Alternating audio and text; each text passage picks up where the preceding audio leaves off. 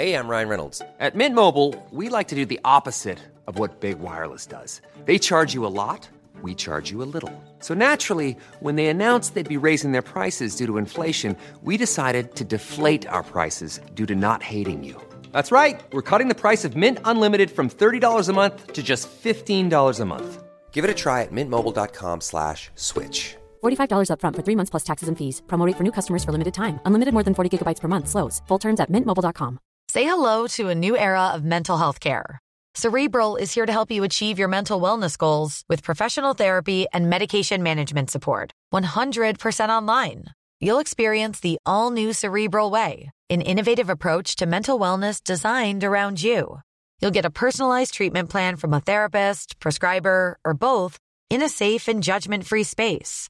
Your cerebral therapist or prescriber will outline a customized plan with clear milestones along the way so you can get to feeling your best. With Cerebral, you're not alone in your mental health journey. We're here to empower you to live a fulfilling life.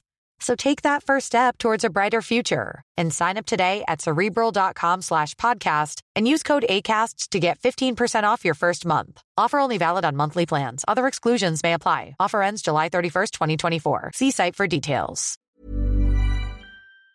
Hello and welcome to Burnt Cookbook Party, an original Pathfinder campaign set in a unique fantasy world where four heroes of varying skills, attractiveness, and stupidity race against time to prevent a war. I'm Jenna Stoeber and I play Astra Blup, a fey-addled half-elf oracle who is exactly who she says she is, and I'm joined by... Andrew Hansen, playing Johnny Brightchild, a hot and sunny Ifrit Resort Spa paladin, eager to help and flex. Caitlin Stayduhar playing Patty Hertz, a ratfolk ranger dandy with a nose for gossip and cheese. Paul Luetkemeyer playing Zelf, who's an elven battle chef, carving a name for himself in the high stakes world of magical cooking. And we're, of course, led today and for the rest of all time by our illustrious DM and world builder, Justin Green. Hey, Justin, how you doing? I'm doing great. I'm trying to make my way through a five pound bag of warheads. How many pounds in are you? Um, I'm two and a half pounds in, but only because I'm only eating the sweet part of it. and I'm peeling off all the surface. Wait a minute, wait a minute. I'm looking at a diagram of warheads here, and the sweet part is in the direct center. Can you Uh-oh. explain to me how you're extracting that? Uh. Oh, With like a little chisel. Understand the getting warheads to suck out the sour out because that's the what the warheads are for. But the idea of a psychopath getting a bag and just chipping away on the outside to get the candy bit Yeah. is monstrous. The absolute worst part of the warhead. Psychopath test. Eat this warhead. So, guys, what did we do last time? We uh, saved everyone. Everyone oh, lived. Oh yeah. yeah, everyone definitely was saved. Except for Yeah. everybody that died. Yeah, actually, we saved nobody. We didn't save ah. anybody. Oh, Damn it. Glorhan died. Yeah, Abraham and Neven died. Gamware was decapitated. Tommy is missing. Yeah, Tommy Amber Eyes on a boat. And we we left. We we wiped our hands clean. We said we've Yeah. done the best that anyone could do ever here. We've done enough. So, you guys are in Fort Frawley. At this point, you guys have the day to do whatever you want. Eventually, everybody's going to be heading back to Fort Advent and Shadow End. I can't remember if we healed last time, but if you need to heal and reset all of your stuff, we should do that too, because you had uh, eight hours rest.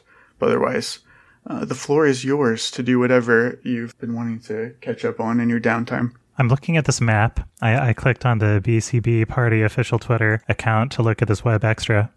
Uh, and I'm not sure that I see Fort Frawley. Can you please explain where this is geographically, maybe in relation to Waypoint or New Haven?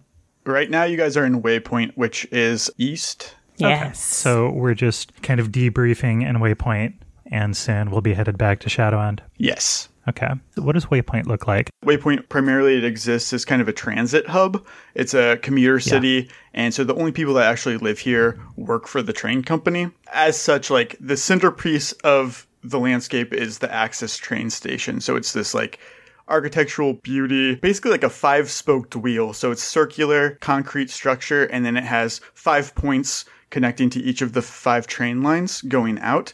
So this is the biggest, most ornate building in the city, and then everything is kind of built around it. So there's not really a residential area. It's all businesses, inns, things that are there just to kind of cater to these tourists that are basically just catching their next train and leaving for somewhere else. God, that's awesome. A super giant train station. And that's us. We're the tourists. We are the tourists. yeah, we are. So, fellow tourists, having watched us just totally go off the rails, doing 15 different separate projects and the docks during our last couple sessions with no real plan in mind, I feel like we need to maybe think about our overarching goals. Our only goal, as far as I'm aware, was to find Gamweir and convince him to uh, let his country be occupied. And, um, And now he's dead, so. I'm checking my quest log, and boy, it looks like that one's grayed out permanently. what are some other things on our list to do? uh, save Glory Hannah Pearl. Uh oh. Well, Looking at my quest log again. Uh oh. it looks like one of those is grayed out. Uh, Pearl, that one's still active, but they are on a boat floating away from us. What else? Uh, the meteorite. Yes, you met with Bavel at the potion shop, but you went to do this briefly. Yeah. Oh, yeah. Briefly. briefly, only a few fatalities. We've let a lot of NPCs die, and that closed off a lot of our options. I, I do think that we've been a little uh, reactive with some of our decisions. What a gentle Do. I definitely want to jump on the nearest ship? Yes, but I feel like that has not been serving us well. I start sharing some of the stuff about how, you know, like when I touched Glorhan, I think like I got like some of her memories or something. You what? It's like kind of hard to explain. No, actually, uh, I don't know that Astra would care. yeah. but like, she's really concerned about that necromancer. Yeah, her brother? Yeah, of course she was. Wait, you got some of her memories? That's weird. It is. I don't normally get that. Uh, yeah, I was gonna say, I didn't know lay on hands was that. That seems pretty freaky. Yeah, but I didn't like gain any memories of my own back. Like whenever I used it on myself. But like, there's a lot of stuff back there. Wow, you've got some hidden depths that are so hidden they're even hidden from you, Johnny. I thought he was just an idiot. So. Well, I just figured we were all like that, honestly. Oh no, I don't have amnesia. Wait, does uh, Patty, Zelf, do either of you have Yeah. amnesia? Everybody, put it out there. If you have amnesia, you have to tell us right now. Astra, are you asking if you have amnesia or if you have hidden depths? I'm asking. I'm, an Important distinction. I'm asking if you have amnesia. I'm not that interested in your Oh. hidden depths. so, do we know where's Ansel? Is he here? Is he back at Shadowwind? We last saw him at Arrow Peak, and then he kind of disappeared and did his own thing. Johnny, you do know from Glorahan's memories that Ansel had written her a letter and told her that he was living in a small, small village called Thune, which is less than an hour away from Fort Advent. So he's just staying near her as much as possible. Does the idea of Ansel always being near me or near Glorhand make me think that he might be here in New Haven since Glorhand was going to be in New Haven for a little bit? Do my memories give me any like means or like signals they use to contact each other? I think that Glorahan knows, and so you know, that although he would love to be, he alone could not get in hmm. I to. New Haven during this war. Does Ansel's powers have some way to bring Glorhan back as zombie Oh Glorhan? no! That's where Andrew was going. Ooh. That's not where Johnny's going. Nah, it's a time loop. Let's just wait it out. Uh, yeah. Let's just see what happens. Nothing to worry about. Something to be reactive towards later. we are we deserve that. I do still have his journal, but if you recall, his journal has a password on it, and uh, the password wasn't password, so I didn't know what the password was. I'm looking in my inventory right now to find it. Caitlin might have it. So it is a variety of papers. I do. I have mysterious blank paper.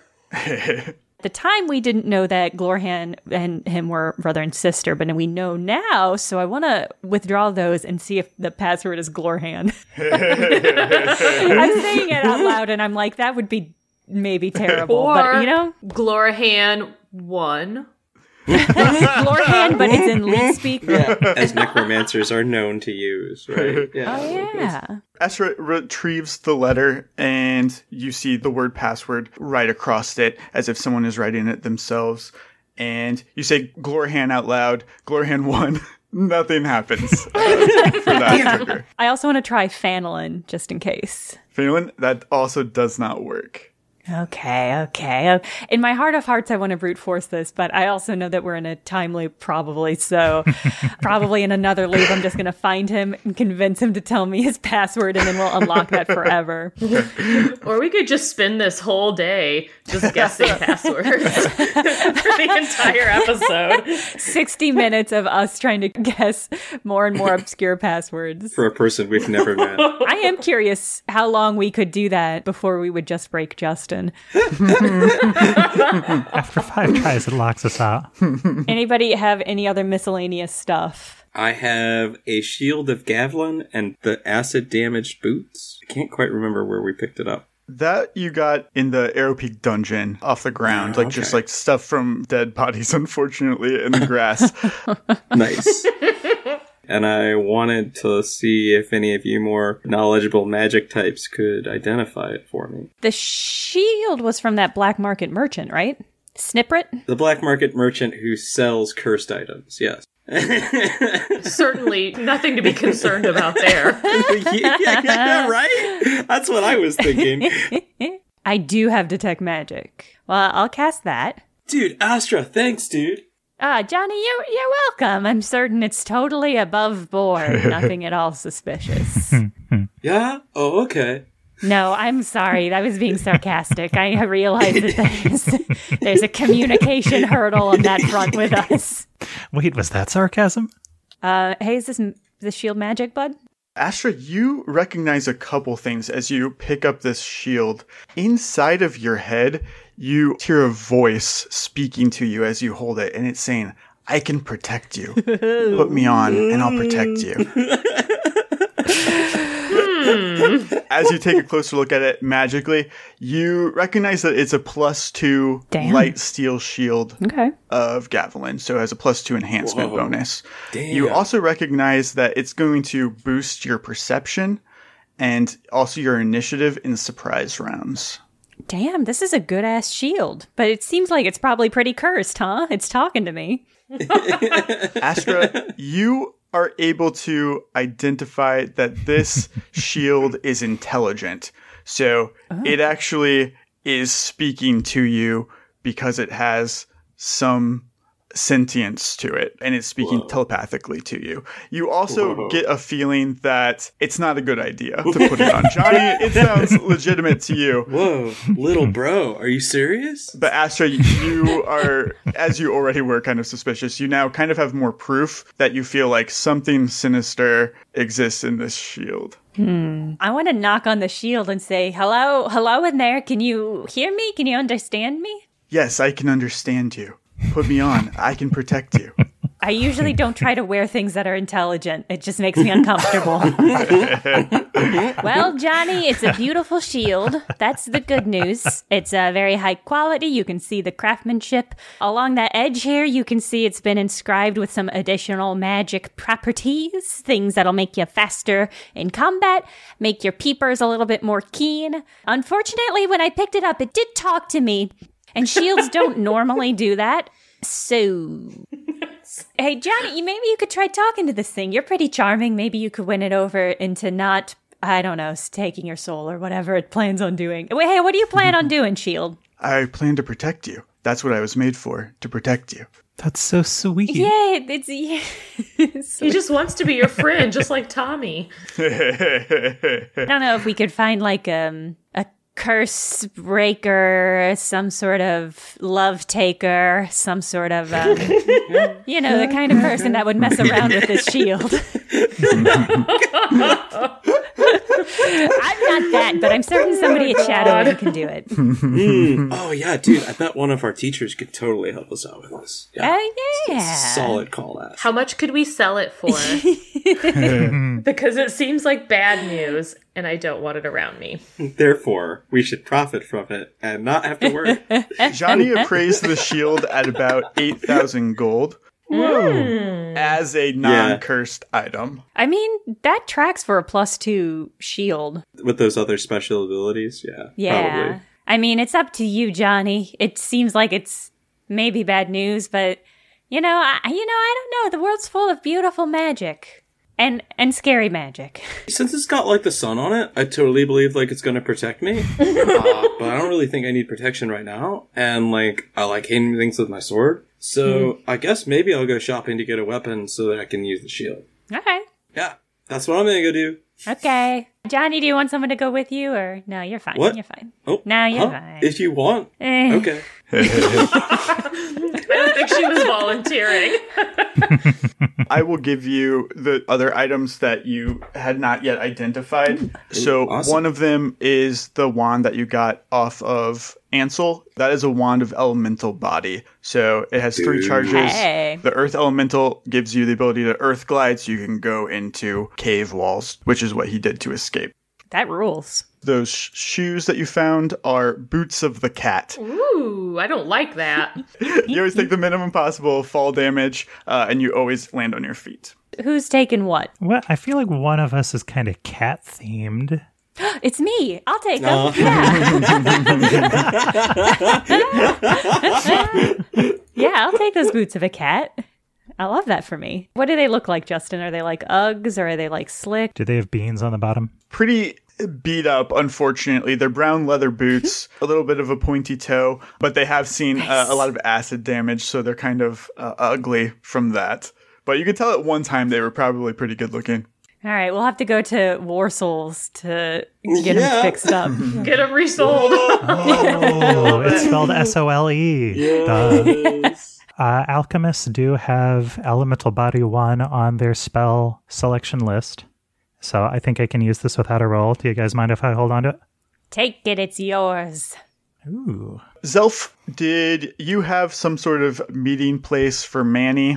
A rendezvous location? I left him at one of the business hotels. Ah, a capsule hotel. He's in like a nap pod. Or maybe a hostel, wherever is cheap. Probably I was at the train station and I was like, find a place to stay.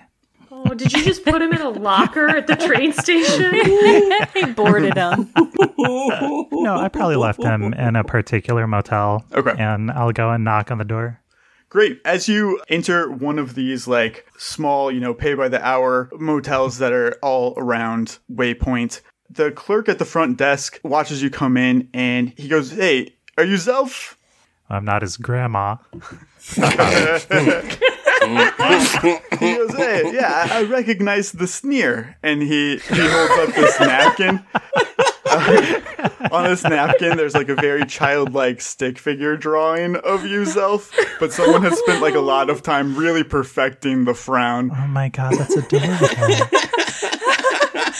Cut to the guy holding up the napkin with a picture and then pulling it down, and Zelf's expression is identical. Your son, he heard you guys came back into town last night. He said he wanted to surprise you guys with a welcome home meal at the Axis Diner in the train station. Aww. This will be the first time anyone's seen real food inside the Triad Train Company. Hey.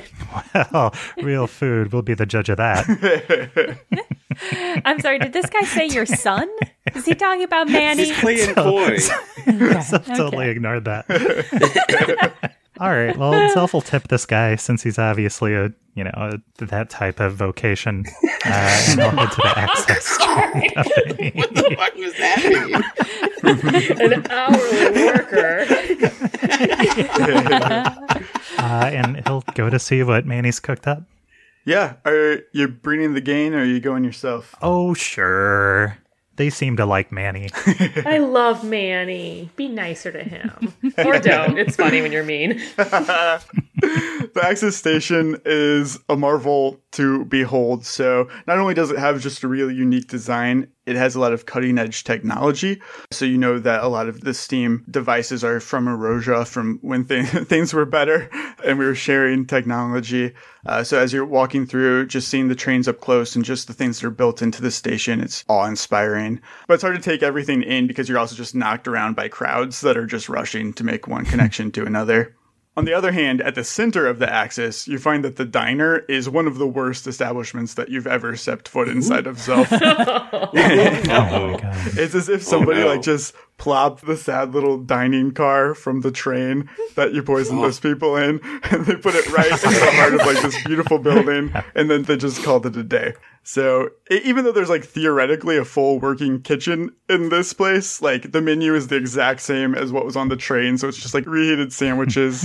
but it's clear that Manny has something different in mind because it's been closed off to the public and there's a reserve sign that's been posted out front. And you see that two of like the small wooden tables from inside the train have been pushed together and covered with like a fancy tablecloth. And there's like six sets of expensive Mealnor dinnerware from your own collection that's laid out mm, perfectly. This is so sweet, oh, Manny. Yeah, this is bizarre. I didn't teach him this. Zelf is going to sit down. So as you guys take a seat at this nice spread, Manny pops out from the back and he's like, Hi, everybody. Hi. He's carrying like a tray with a, a large pot on it. And he says, Today we'll be having a hearty autumnal soup. I hope that you guys like it. I, I'm just so happy that you all made it back. And he like is walking around and kind of like serving you all soup. And he's like, Oh, oh shoot. I, I forgot the drinks. Just give me one sec. I'm sorry, chef. Sorry, chef. Sorry, chef. And he's like head down, just like beelines to the back. Hmm. Oh boy. Manny seems like he was really worried about us, and that makes me feel bad because I just didn't think about Manny at all. Right. No, he was fine here. We left him somewhere safe. He can handle himself. He's capable. It's fair. I mean, ish. The last time we had a nice dinner like this, things kind of turned south. Uh, so I'm just gonna keep my eyes open. Just gonna be aware of the situation. I mean, the hallucinating was fun. That was fun. The acid spitting. That was. Yeah, that was great. You know what? You're right. That was a great party, Patty. Guys, that was a great party. It was a great part. It was very well decorated. Thank you. the entertainment was great. Yeah, Zelf is just going to be quiet and observant of the presentation. Oh my god. Hey, Zelf, like, what should I be judging Manny on? Like, you're the expert here, right? What should he be looking to try and do right now?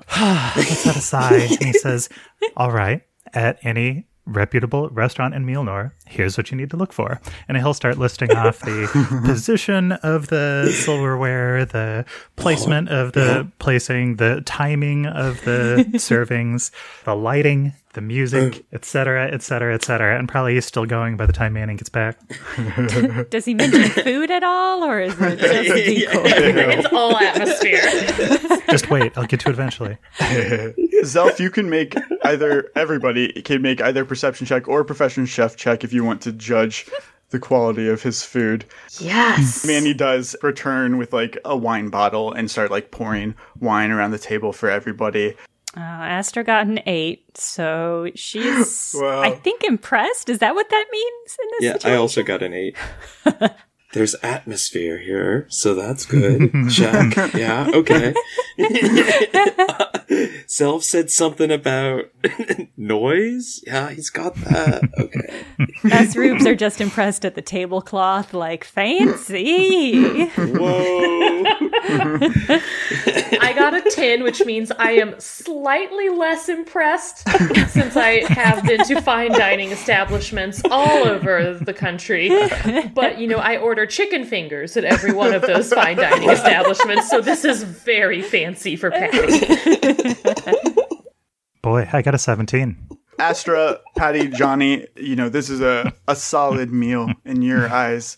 Uh, it tastes good. It's warm. The vegetables are cut nice. The meat's cut nice. Oh, cut. Yeah. Johnny, there's a candle on the table.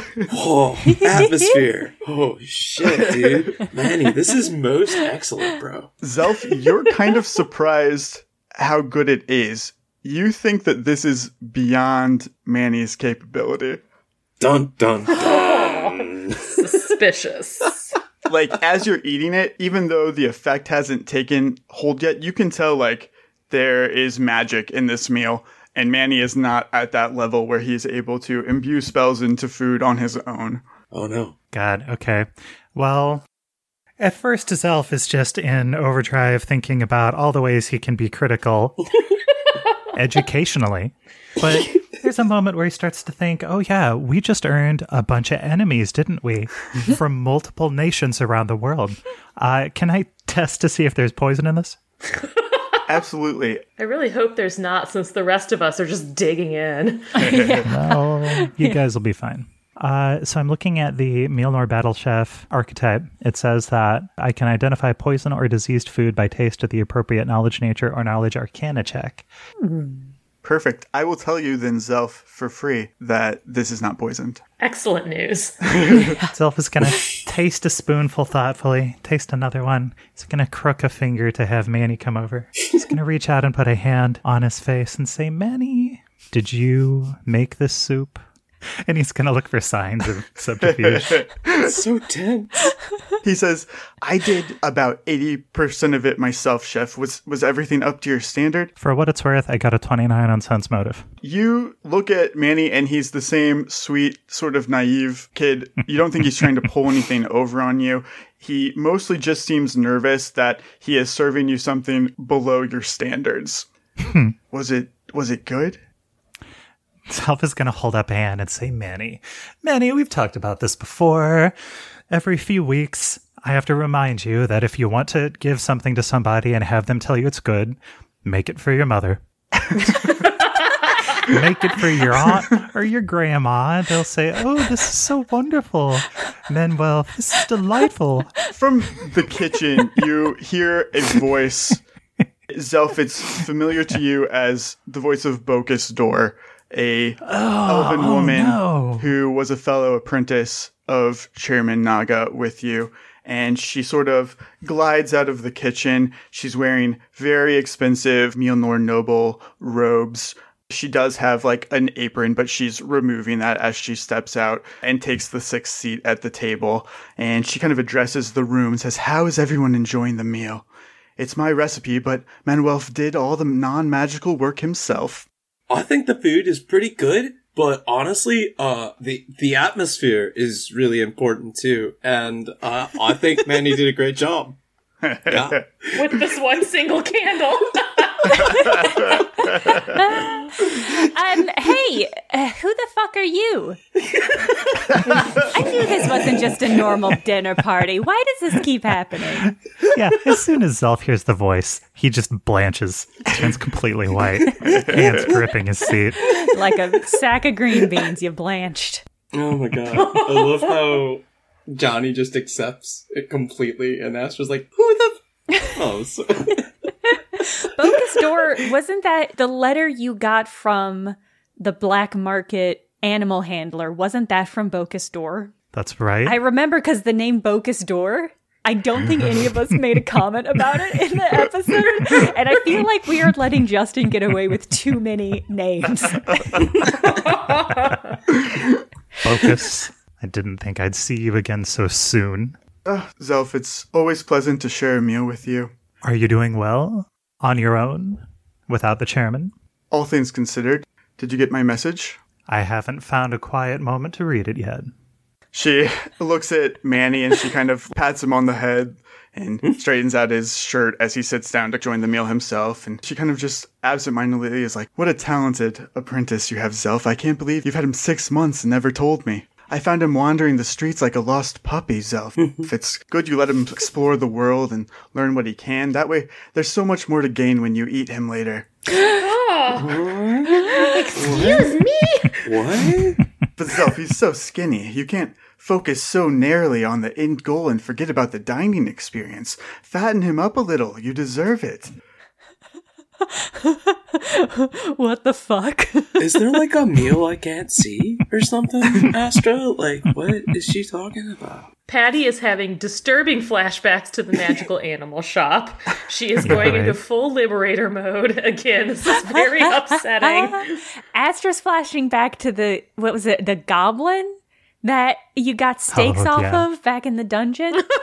There's precursors for this. Manny steaks. Oh. Zelf is going to calmly reach a finger out and push his plate of soup off the table. Say, Manny, oh no. Could you take care of that? Oh God. Manny goes, uh, yes, chef, sure, sure, chef. And, and he immediately jumps up and he picks up the bowl and then he runs into the back to get a towel. Wash that bowl about 10 or 20 times. And then lean forward and say, All right, Bocus. Manny's mine. What do you want? Perhaps now is a good time for you to read that letter, Zelf. And he will. He'll produce it from a sleeve or whatever immediate pocket he'd been holding it in, hesitating extremely to finally open it, but he will. And he'll look Bocus in the eye before he looks down and reads it. As you read it, Bocus kind of turns her attention to you, Johnny, and is like, So you are an amateur gourmet, are you? Uh, I'm not really sure what that is. Uh, I guess. Yeah. Okay. Thank you. What notes are you getting from the meal today? Oh, uh, good notes.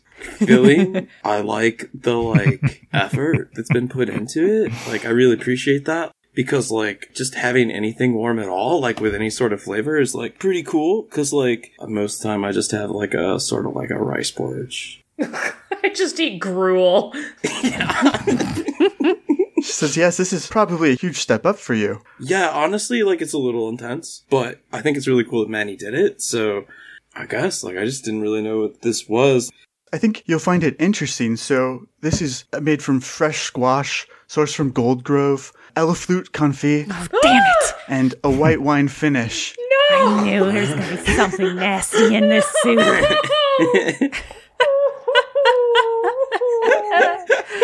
Astra keeps eating. Actually, she's fine with it.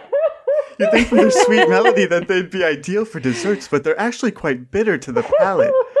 Eleflute confit? Like what is what is that? The eleflute, they're horrible little creatures. I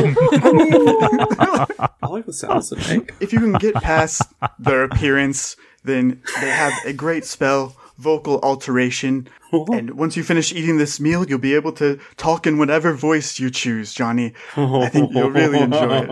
Dilf has no reason to be hostile other than all of his history with Bocus, who's obviously a horrible person. What better reason? So he'll say, I'm a little surprised, Bocus, that a creature capable of producing recorded sounds would annoy you since it's one of the few creatures that can let you listen to the sound of your own voice.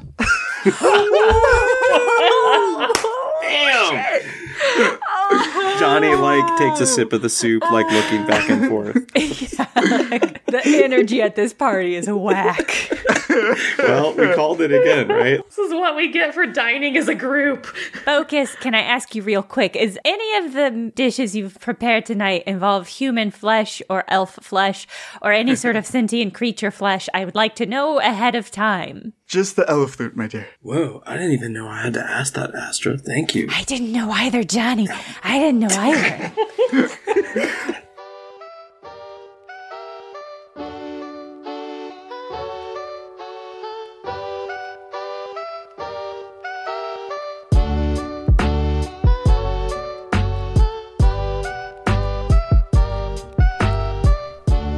you for listening to Burnt Cookbook Party. Hey, you know what's now live?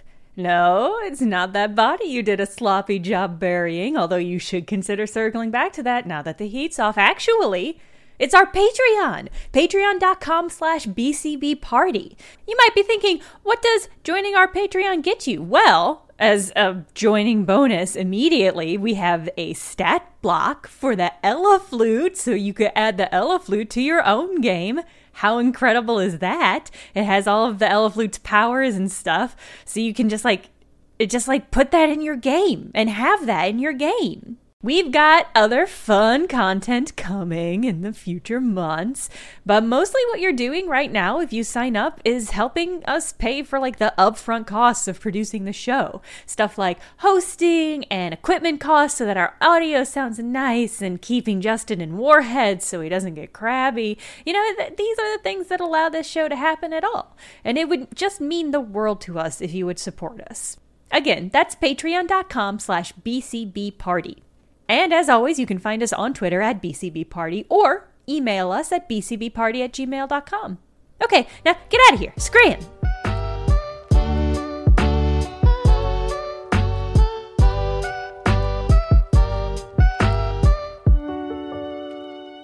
Zelf, Yeah. as you peel open the black envelope, inside of it you find not a letter, but an official looking document with the seal of Mealnor on it. It says, Your presence has been requested for the reading of the last will and testament of Chairman Naga on the 1st of Vidobris, 2812 at noon sharp. The reading will take place at Carnivore, formerly Theophagy, in Mealnor's restaurant district. It'll be presided over by Count Beldroth Vilnet, with Inspector Nipip representing the Court of the Archmage. The beneficiaries are as follows Grattan Dauphinois, Bocusdor, Zelf. And then the remainder of the legal notice is just like a detailed menu for the event. yes. yes. Does the details include whether or not they will be eating any amount of Naga? it's going to be like a nice hot pot. Okay. that, that doesn't That's the perfect meal for a wake. traditional reading of the will hot pot. That sounds amazing, actually. So Zelf reads through it and he'll he'll mouth the words in the entree listing so that he can remember the menu. and he'll think about it and say, Johnny, for future reference, you make a note of that when a restaurant asks you if you have any allergies. I don't know that I'm allergic to Manny's flesh. I just don't really want to eat it. Bocus. The chairman is dead? Of course, the chairman isn't actually dead. This is a final test, Zelf. Even in prison, he's watching to see what we're going to do next, to see which one of us is worthy to inherit his life's work and prep Mealnor for the final course. Oh my god. They said he died of starvation, a hunger strike against the prison gruel they were inflicting on him, as if the chairman were so weak. She like chews on her fingernails as she says this, and there's like a, a glassy, hollow expression on her face. You can see like she's reliving a lot of the shared horrors that you've experienced, but it's like a weird blend of terror and excitement. Yeah, Zelf will also be glassy eyed for a few seconds. What would be the alternative? Zelf, that everything that happened to us was for nothing? That the chairman was just like a, a weak old man who couldn't even last two years in prison? Like, there's no way. Of course not.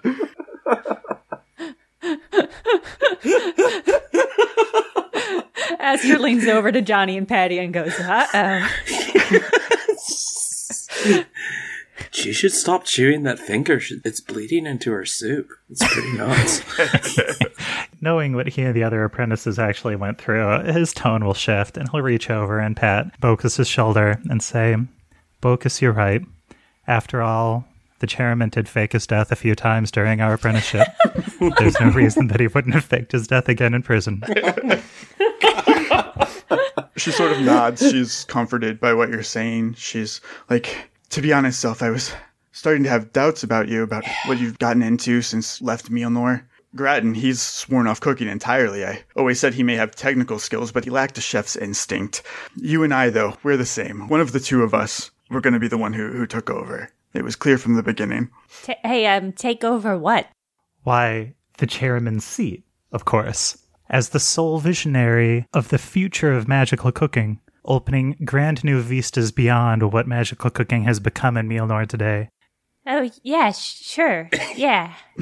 of course, of course. As she kind of like it starts warming back up to Zelf, her mood kind of shifts towards the rest of you at the table, and she kind of looks down her nose and is like, she speaks to Zelf, though she's looking at you guys. She says, Seeing you standing side by side with the very people who are keeping the chairman imprisoned, it makes me lose my appetite, Zelf. Well, Bocus, you never liked your meat cooked. All right. I joined Shadow's End because I knew that the chairman had a turn in his journey when he became a war cook, and I thought I could learn something from it, and I have. But I think you're right.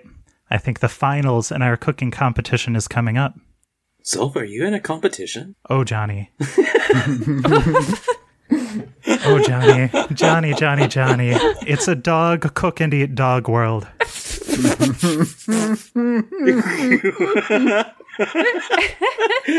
Johnny nods, like absolutely understanding the sage wisdom of that. Like, yeah, And if you choose to eat, you enter into competition. you choose to eat. Is that what you said? Yeah. Zelf, your mind goes to competition, and the prospect of returning to Mealnor kind of clouds your mind with memories. Yeah. The last time that you dared to show your face there. You begin to think back to the first week of winter and the beloved tradition of the Great Mealnor Bake Off. Yes. Which, on the surface, Yes. it's a saccharine competition between fellow chefs where the only prize is just loving what you do. But like all things in Mealnor, you know that it's just a candy coating that masks a rotten center. Like a warhead. Like a warhead. like a five pound bag of warheads that you're 2.5 pounds through. you know going into this that it's going to be just as cutthroat as anything that the chairman has put you through. It's just more palatable for the masses. Still, it's an opportunity that will allow you to kind of make a name for yourself and put some distance between you and Naga, whose trial had just ended a, a few months earlier. As you enter the tents that are set up in Mealnor's restaurant district, the first thing that you notice is how small that it feels inside. Hmm. You've been a spectator many times, more times than you can count, but you have never really realized how tightly packed all of the competing chefs are in there. There's just not a lot of room to breathe. Including you, there's about 10 chefs in total that are competing. And you also see Mary Goodberry, this prim and proper elf who is wearing like a pastel pantsuit. And you know that despite her grandmotherly energy, she's a tough critic. God damn it. And her food reviews can make or break any new chef's career. Your name crimes are going to come home to roost someday, Justin Green. They can't all be as clever as Zelf. Listen, get away with that one scot free. this is the flashback, right, Justin? Yes, and for this little flashback, I've given you two negative levels. Good. What would you like to do as you make your way in here? God, well, this is when Zelf is still just extremely high strung coming out of the chairman's trials and the trial of working with the chairman as his apprentice. So Zelf is probably scoping out his competition, seeing who he needs to sabotage or, you know, edge out, Absolutely. getting ready for one of his first real competitions without the support of the chairman. Basically, he's ready for disaster. He's a nervous wreck. Make a perception check, Zelf. That's going to be a 13. Great. So, including you, there's about 10 chefs, but after you study them, you pinpoint that only three of them are really any competition for you. Andrew, who is your chef? I was about to apologize to everyone for my extended flashback. I like this. I am playing a very tall elf with long white hair that is in sort of like the European judge style.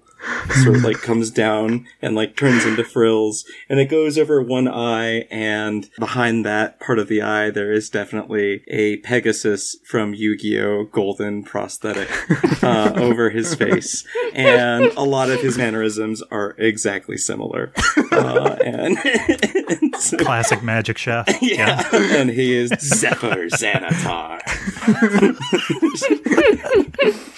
Perfect. Caitlin, who is your chef? Darling, it is Paprika Snuffs, the most beautiful buxom chef you have ever seen.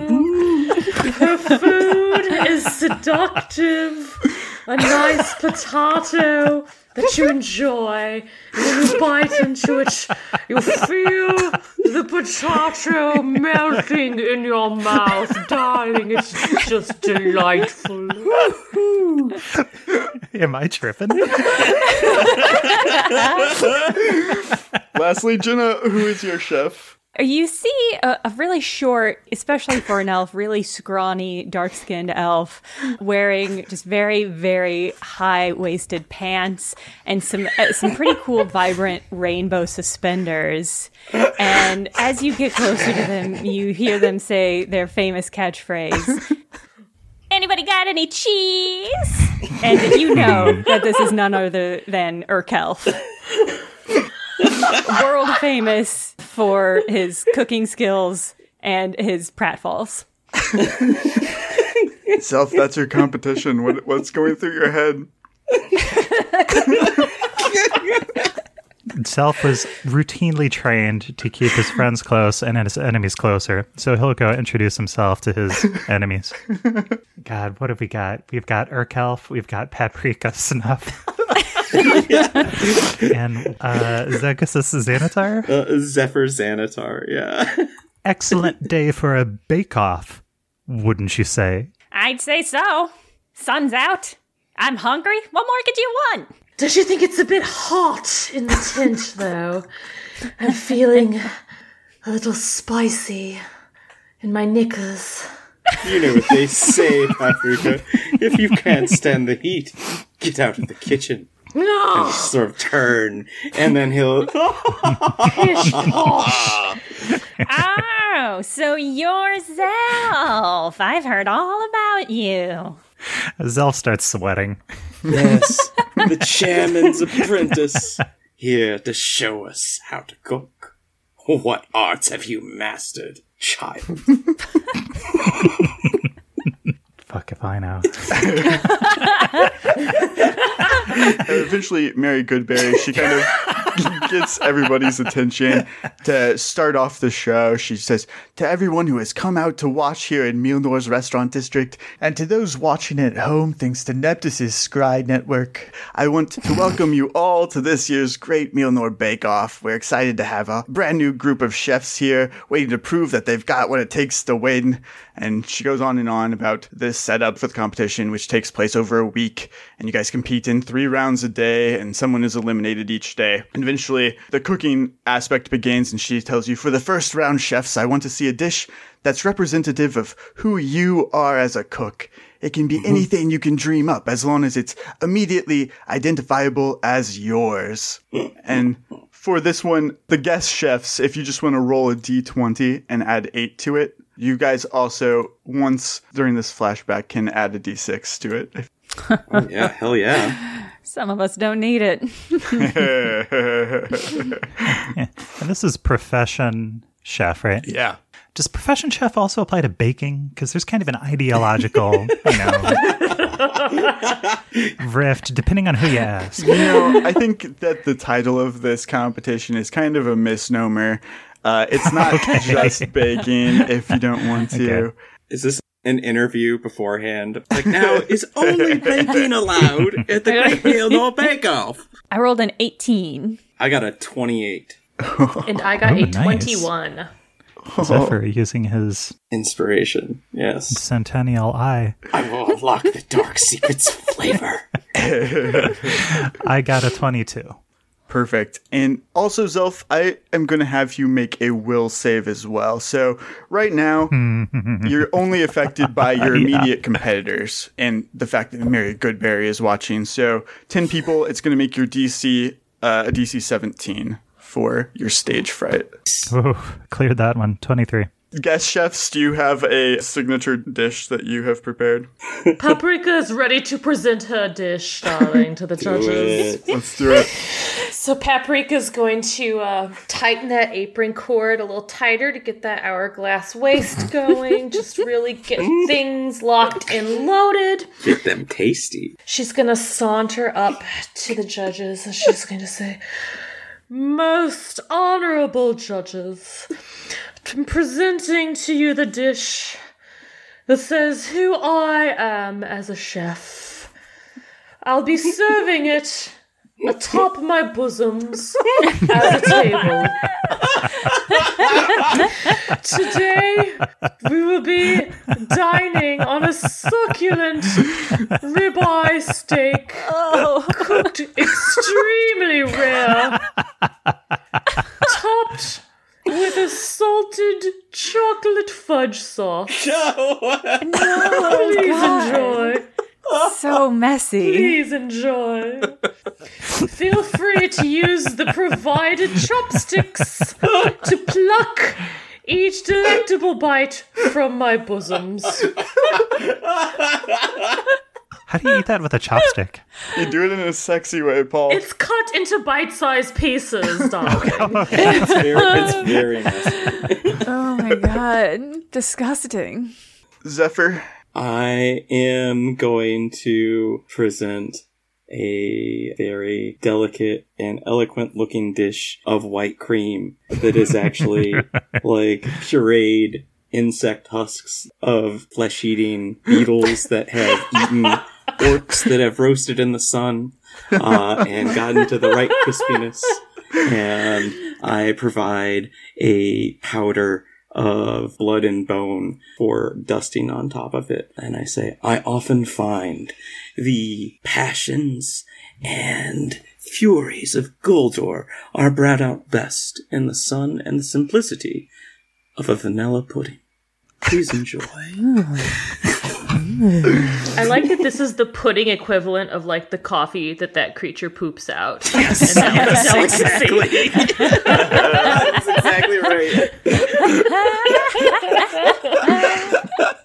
and then I'll like sort of like float fade back into the periphery and watch with a glowing eye from the shadows as they eat it. oh god. Urkelf, what are you making today?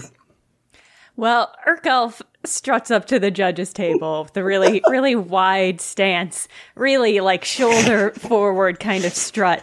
In one hand, he has an empty bowl. In the other hand, he has a bowl full of this sort of really thick, viscous stew. And as he's walking over, you notice that one of his shoelaces is undone uh, moments before he notices because he steps on it tumbles forward, executes a perfect roll, and when he's standing up, the bowl that was once full is empty, and the other bowl is now full of stew. And he places it on the judging table, and he says, "This is my signature dish. It's called Did I Stew That?" it's made entirely of animals that had died accidental deaths. You'll find it, you're a little bit luckier after eating it. I regret choosing a voice that was so close to Astra's voice. that's so awesome. It's your natural range. yeah, that's my actual voice. The voice you hear now is a put on voice. Zelf, what do you want to make today? Oh man. Well, Zelf is so used to having specific prompts from his challenges with the chairman. So having such a wide open board, he chokes a little bit more than he thought he would. And when the prompt is who you are as a food, he has a blank moment where he's like, wait, what is that? What even is that? So in a fugue, he cooks something and presents it. And unlike the others with their uh, elaborate introductions, he says, Ah, this is my signature chopped liver.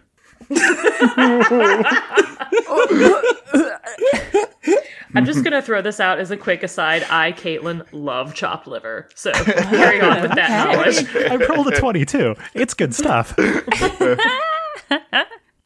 Zelf clears his throat and says, with a, a, a, a berry sauce I simmered in my special simmer pot. Thank you. Mary Goodberry goes around and tastes everyone's dishes. Zelf, it's hard to get a read on her expression. She doesn't say anything to you. I love that it's this grandma Mary going around tasting everything, including paprikas. From the bosoms. Mary's a professional. When Mary gets to Zephyr's dish, though, her eyes light up, and she goes, "Oh, the blood powder really brings out the taste of the insect tusks." Uh, as she she t- goes for seconds on the pudding, the only one that she had a, a second bite of, and so it becomes pretty clear that the first round is going to Zephyr. You can see him all coyly grin at all of you out of the corner of his eye. Um, the second round is more of a technical round. So Mary Goodberry, she makes her signature dish, which are these Victoria sponge cakes made with good berries in them. Whoa. Everybody has to make identical versions of those, like tin plates identical to it. If you guys want to roll again on your profession chef check and Zelf, I'll have you roll a will saving throw again as well, but this time the DC is going to raise. More people are gathering around the tent. At a certain point, Mary Goodberry, she kind of tells everybody, Oh, we've got uh, hundreds of people who are scrying in just on the first day already. So you feel just the intensity going up. Excellent. I rolled a 24. I rolled a 23. I got a 20. Justin, I got a 27 on my skill check and a 21 on my will save. Oh. Ooh, sounds like somebody's winning the Nice. technical Damn, challenge. Zelf, yeah. Zelf, you pull out this round. Once you take like imagination out of the equation, right. A, a sense of persona. Yeah. yeah, it, it really, really comes through. And you cook all of these other people under the table. What? How can this be? Well I thought I had him in the earlier challenge, but his technical skill. Very well executed. Cooking is nothing without passion, Zelf, darling. For the third round, chefs, we want you to knock our socks off. This time we want something visually impressive, something out of the box, in addition to tasting great. So you're given a challenge to just come up with something entirely unique, something that might not even look like food at all. The taste is surprising, or, or something just creative in that way. So we went from 17 to 20, and now the DC for the will save is going to go to 25 for this round. There's no way I can make that. Uh, and you said we got one time bonus as NPC chefs. Is that right, Justin? that is correct. a d6. Or oh. Kelf needs it at this moment. Fucking Urkel. it hurts. All right, Urkelf rolled a 20 total. Paprika Snuffs has a total of a 26. Very impressive, considering that she struts up to the judge's stand wearing a bathrobe and says, I hear you want a show stopping performance, darlings. And drops the bathrobe to reveal her nude body wrapped in strips of raw bacon. Enjoy. like a meat mummy. CR8 monster. Oh my god. Well, Urkelf, with his 20, once again approaches the judge's table, that wide strut. A- And just as he gets close, hands empty, I'll say, not holding no food, struts up to the table. And just as he gets close to it, he once again kind of trips over his own feet and lands stomach first on the table. And then there's a long moment where they don't acknowledge what has happened. And you worry that maybe he's really, really hurt. But then when you look back, you suddenly hear a voice from behind his cooking table. He goes, I've fallen and I can't get up. and he approaches the second Urkelf, cuts open the back of the shirt, and reveals uh, kind of a meatloaf. I think kind of a meatloaf variant. Yeah. Um, so you are expected to just sort of carve your own Urkelf uh, and eat the bits that most appeal to you. Horrifying. Truly horrifying. Yep. Zephyr rolled a 10. And oh, choke. as supremely confident from the edge of having Very Berry take seconds on the first round, he thinks he understands that they have an understanding. she is truly a cook on his level. And he presents to all of them a bunch of individual hard candy lozenges. Uh, and he says, Behold! and he takes a crab cracker out and he breaks all of the hard candy shells to reveal a tiny, chewy, sweet center. he says, "Behold, the pinnacle of all taste and candy," and he steps back to allow the chefs to enjoy it. And uh, as they express disdain at mediocrity, he starts flinging accusations about their lack of understanding of what he was trying to do. Oh. Zelf, so you rolled a great profession chef check, but unfortunately, Yeah. you failed your will save. And so, as you start the cooking for the third round, you are frozen in place as if you're fascinated. You can attempt to make a new save at a minus four penalty. Do it. Oh yeah, I rolled a two for a total of two. Oh, oh no. Zelf, you have become panicked. And you must flee. What is going through Zelf's oh. head? Oh. Zelf reaches toward the table, his mind racing with ways to create a truly magnificent dish, thinking of all the spells he's been trained to put into food, all the ways to prepare food, all the magical ingredients he's prepared, and each time he sees the face of the chairman judging his apprentices. Never good enough, never truly suiting their role, just the best he could find. And as that voice echoes in his mind, he drops everything, gets down on his hands and knees, crawls away behind the competitors. Tragedy and trauma. He has Tr- to. tries to just disappear. As you crawl out of the tent, Zelf, the other three of you, any last words? He'll never unlock the dark secrets of flavor like that. Fear overcomes him. He'll spit. This poor, primitive soul does not understand that cooking is a seduction of the soul. Just like shimmering with grease right now. Like, As the bacon slowly cooks on her body in the hot tent. Urkelf goes, He didn't have to take this. He's going home. I didn't think I would get that catchphrase in. I'm really happy for the opportunity. Thank you. Zelf, you get out of the tent. You finally feel like you can breathe again. On your hands and knees, you look up at the spectators who have kind of gathered around, and for a moment you lock eyes with Bocus Door, who just has the most disdain a person could possibly have for someone, and she kind of raises her head and turns and walks away. Any last thoughts, Zelf? Well, Zelf is probably just overcome in the moment, tearing grass out of the ground and. "Ah, Damn you, Bocus! And then it cuts back to the present, and he's looking across the table at Bocus, patting her on the shoulder.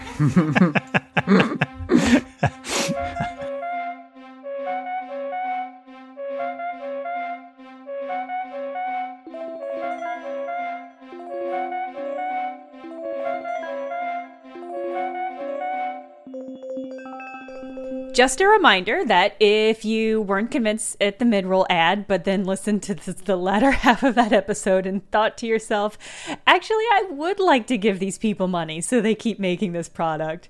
Our Patreon is patreon.com slash bcbparty. We appreciate your support. Burnt Cookbook Party is Andrew Hansen as Johnny Brightchild, Caitlin Stayduhar as Patty Hertz, Paul Luetkemeyer as Zelf, me, Jenna Stoeber as Astra Blup, and Justin Green as GM and World Builder, produced by Jenna Stoeber. This episode edited by Jenna and Justin.